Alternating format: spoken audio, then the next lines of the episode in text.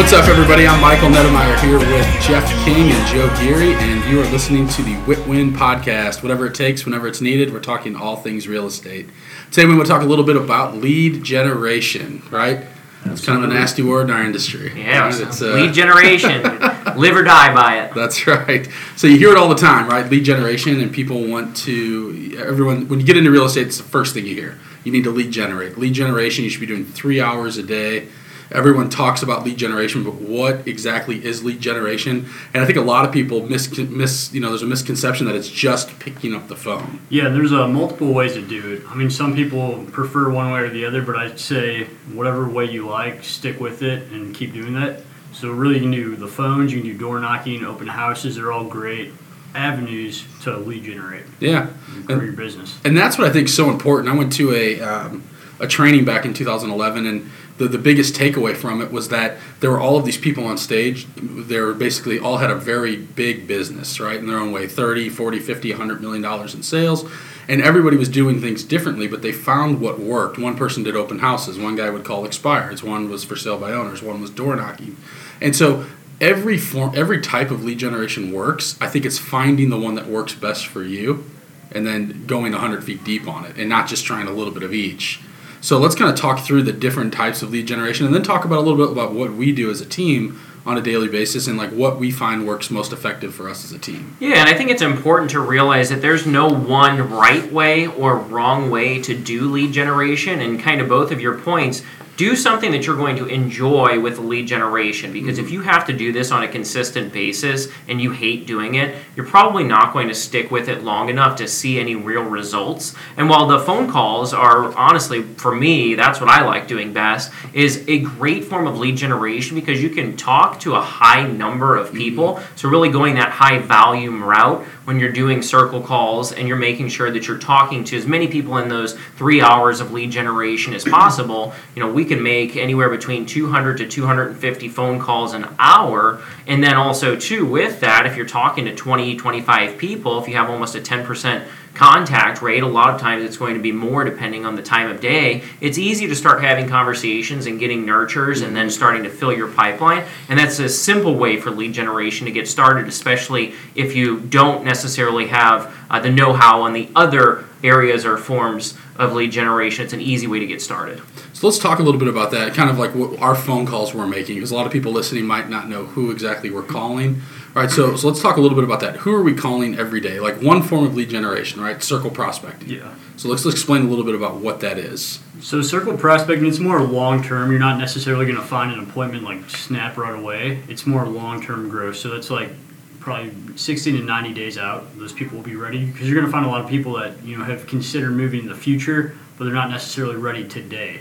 But if you put those in your database and keep following up with them, then it's going to lead to appointments. Like Jeff, you're on a roll right now just because of all those nurtures that you've had from Circle Dial. Exactly. So what I'm saying is that the people that I've talked to even past the summertime of last year in 2018 are now getting and gearing up and getting ready to list their homes coming into these next couple of months here in January, February, and March. And that's awesome to see, because at the time when we had the conversation and the people for those lists that we were calling were simply what were just solds in the neighborhood. Mm-hmm. So we have the conversation. We say, hey, we just sold your neighbor's home at 123 Main Street. And really, we're trying to figure out if they know of anybody else who's also considering buying or selling a home. So it's not even necessarily right about that person that you're talking to, but potentially they've heard of another neighbor that's looking to move, or maybe they're looking to move, which is kind of the second part of that script. When you ask if they would be interested in getting top dollar for their home, you know, would they consider a conversation?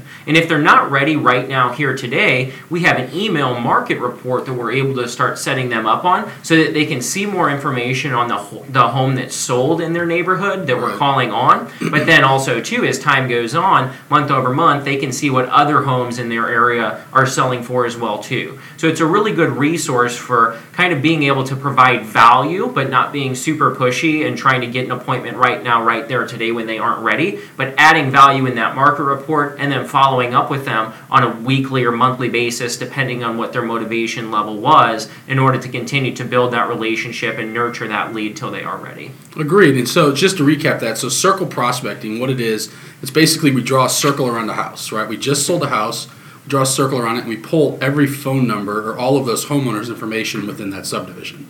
And then we call those sellers to see if they know anyone, like you mentioned, that's thinking about selling their home at this time, or even if they're interested in selling, if they could get top dollar for their home. So that's one of our biggest lead generation sources. Now, conversion on that. Do we get 100 appointments a day from it? Absolutely not. No. Yeah. We talk to 100 people, and you might get one appointment, yeah. Right? And that's kind of our conversion, 100 to 150 conversations to get an appointment. And we're not, and of course, we're looking to set an appointment every single day. But really what we're really focused on in those calls is how many nurtures can we get. And a nurture is anyone looking to buy in the next 6 months or sell in the next 6 months or sooner. We call a watch anybody looking in the next 12 months or sooner.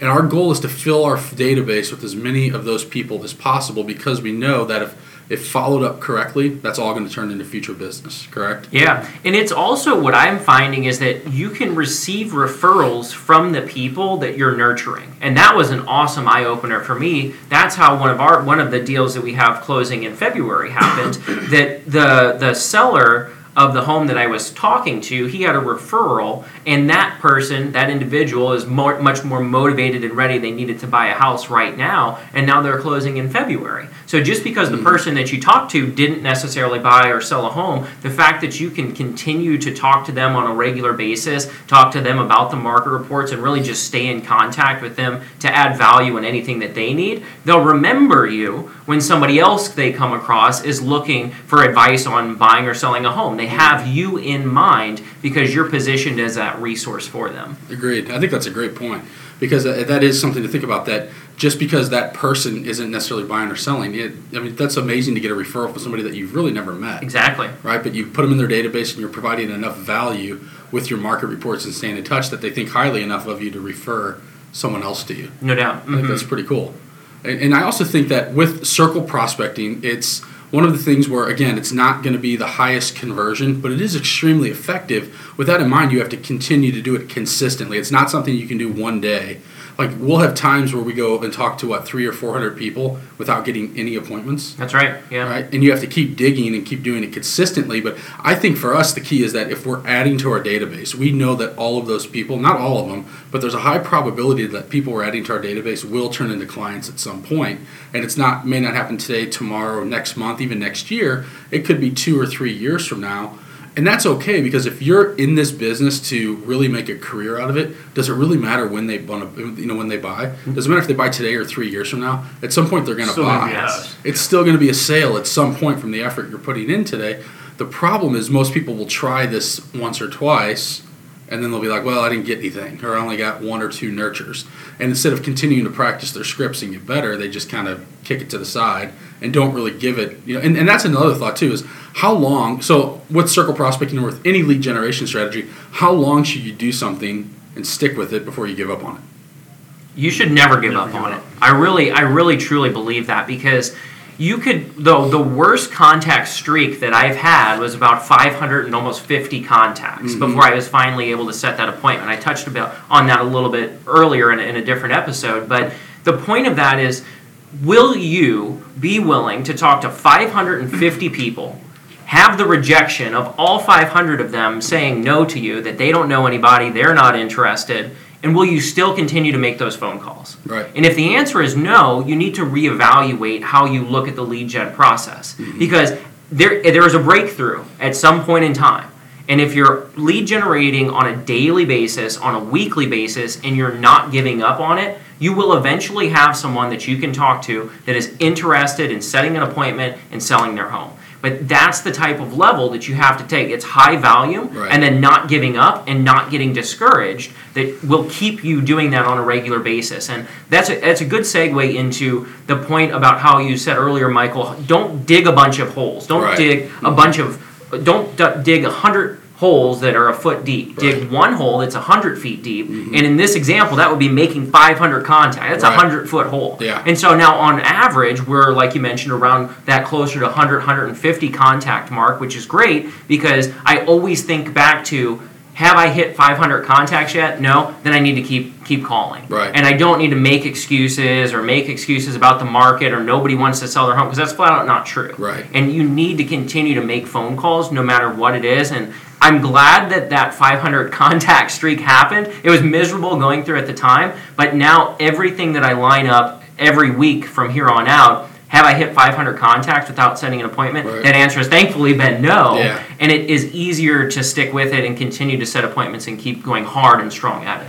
And what was that, the 550 contacts, how many days was that? That was 4 days of Boulder, so hitting, over 4 days of phone calls. And you're hitting over 100 contacts a day. Yes, exactly. So I was hitting on average, I think on the Monday of Boulder, we hit 150 contacts mm-hmm. that day, and I was consistently doing 125 because I was getting frustrated. I was like, okay, today's the day I'm going to hit 125 contacts again, and I'm going to set an appointment, and then it didn't happen, and it didn't happen. And then finally Thursday on that fourth day, it did happen, and thank goodness it broke the 500 streak for sure. Yeah, that's really why I like phones a lot, because it's the most efficient. You can make a ton of phone calls, a ton of contacts in a small amount of time without even having to, walk around at all. You just stand there for 3 hours and make 50 contacts, which is nice because you don't door knocking is a different story. It might take you 3 hours and you'll only have, say, 5 or 10 contacts versus a phone 3 hours.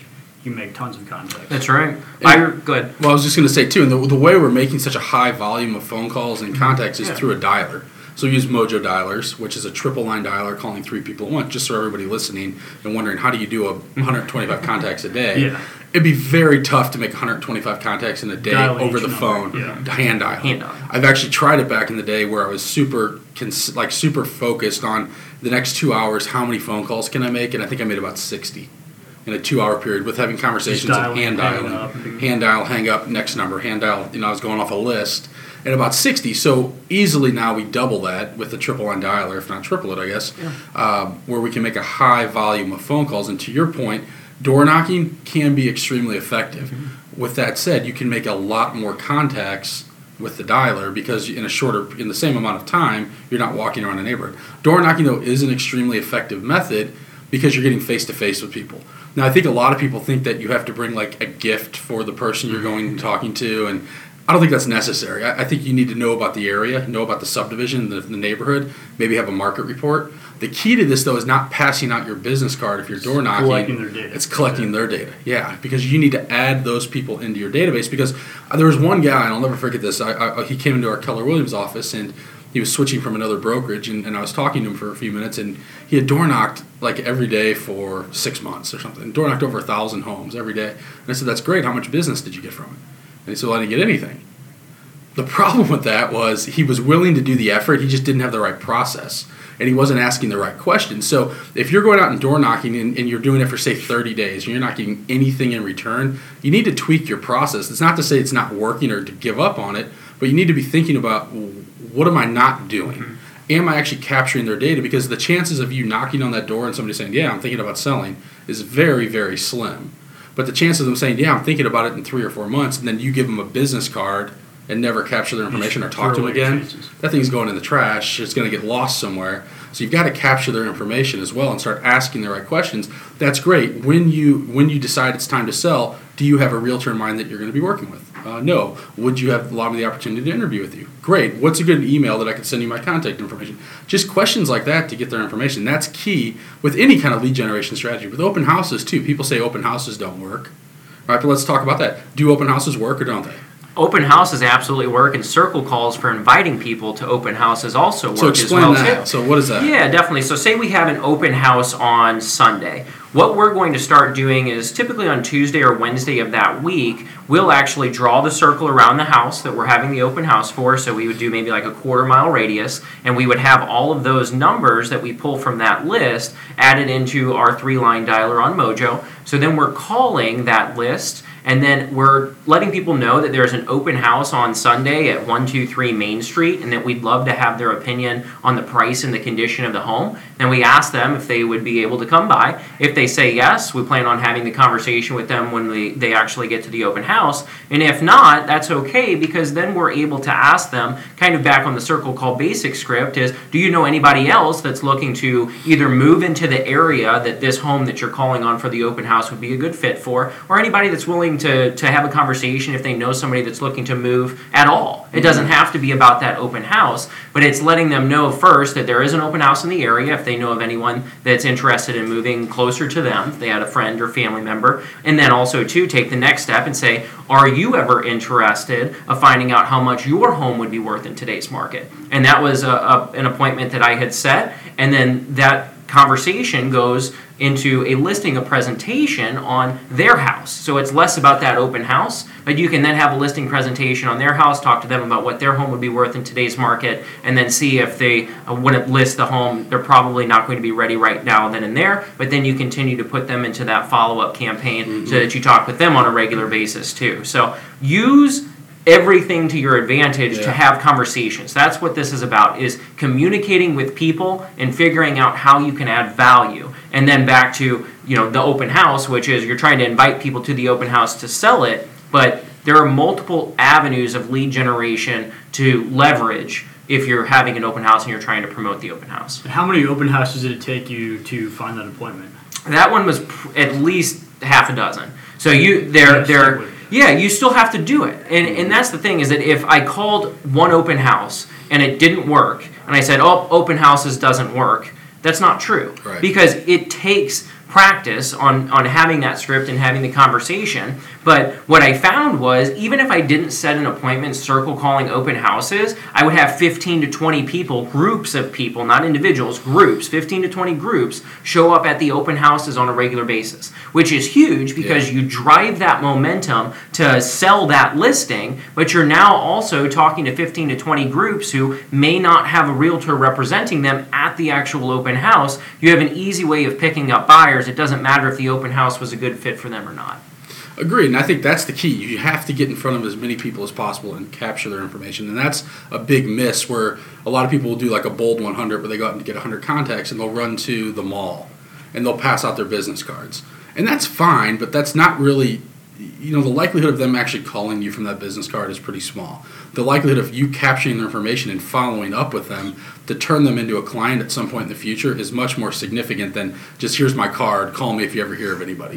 And that's the call me part is the part that I haven't had good luck with. It's the me calling them part, which is really true lead generation, because when you talk to someone and it's a week or two later and you follow up with them, you're not bothering them. Mm-hmm. In the very beginning, I thought, I talked to them once, that's enough, and I'm going to wait for them to talk to me. But I'll tell you right now, whenever I follow up now, and if it's 2 weeks later or no matter really what the time is, no one's offended that you've called them back. Right. And so that was almost a really big limiting belief in the beginning, that I was bothering people in the follow-up process, but it's not. You're not in any way, shape, or form bothering people, especially if you're having a conversation that adds value, or you're just picking up the phone to see if their plans have changed, if there are any new updates. It's very simple and it's very easy. That's a good point, because sometimes that follow-up call is harder than that initial call. Yes. Because you don't know what to say, and even if they said, no, we're 6 months out, you don't want to wait 6 months to call. Mm-hmm. You want to be calling almost every 30 days to check in, and an easy script for that, one, we send out a monthly market report right from our CRM. So you have to have a CRM to do this. Like,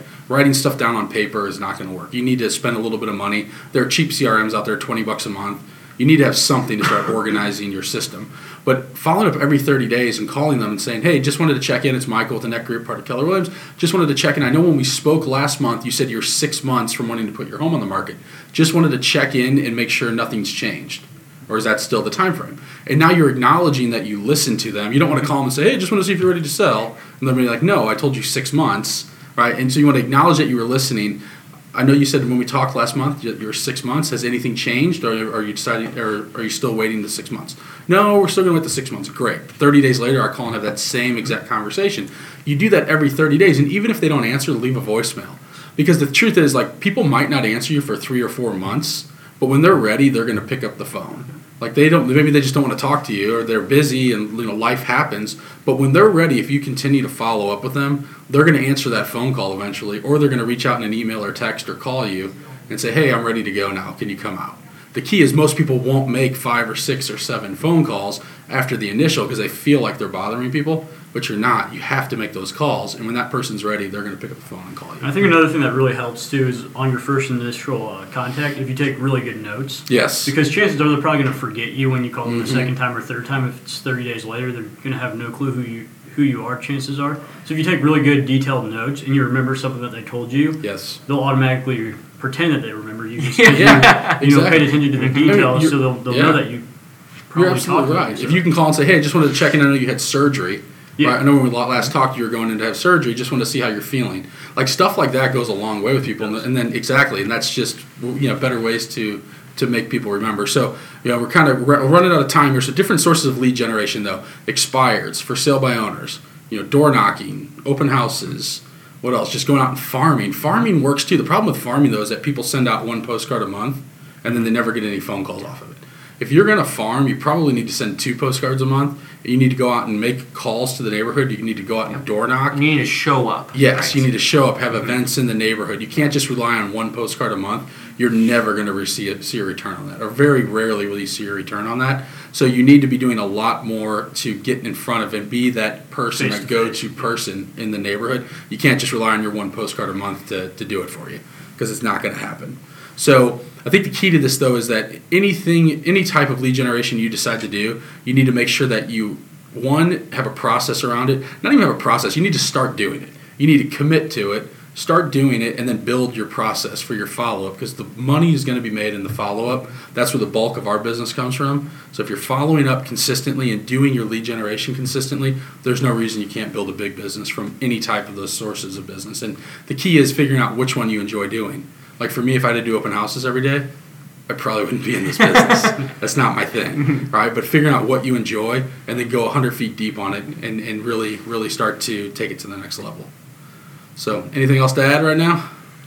I think we'll talk more in another episode about the follow-up process. That will probably be useful for how to add on to, now that you have these leads that you're talking to. Okay, great, I've got them the first time. What do I do next? Agreed. And we can go a bit deeper on follow-ups. And definitely dive into like the for sale by owners, expires, and cancels, because they're a lot different than just circle calling. Yeah. You have to be really sharp on your scripts to be able to handle their objections and everything. And what's cool about those is once you're really sharp on your scripts, there's only so many objections you can get, and we'll go over those. And once you have those objections down, you should be able to set appointments. That's the low-hanging fruit. Those are the people that we know have a want or need to sell. So if you like this content and like what you're hearing, make sure and subscribe, and we'll see you next week. Thanks so much.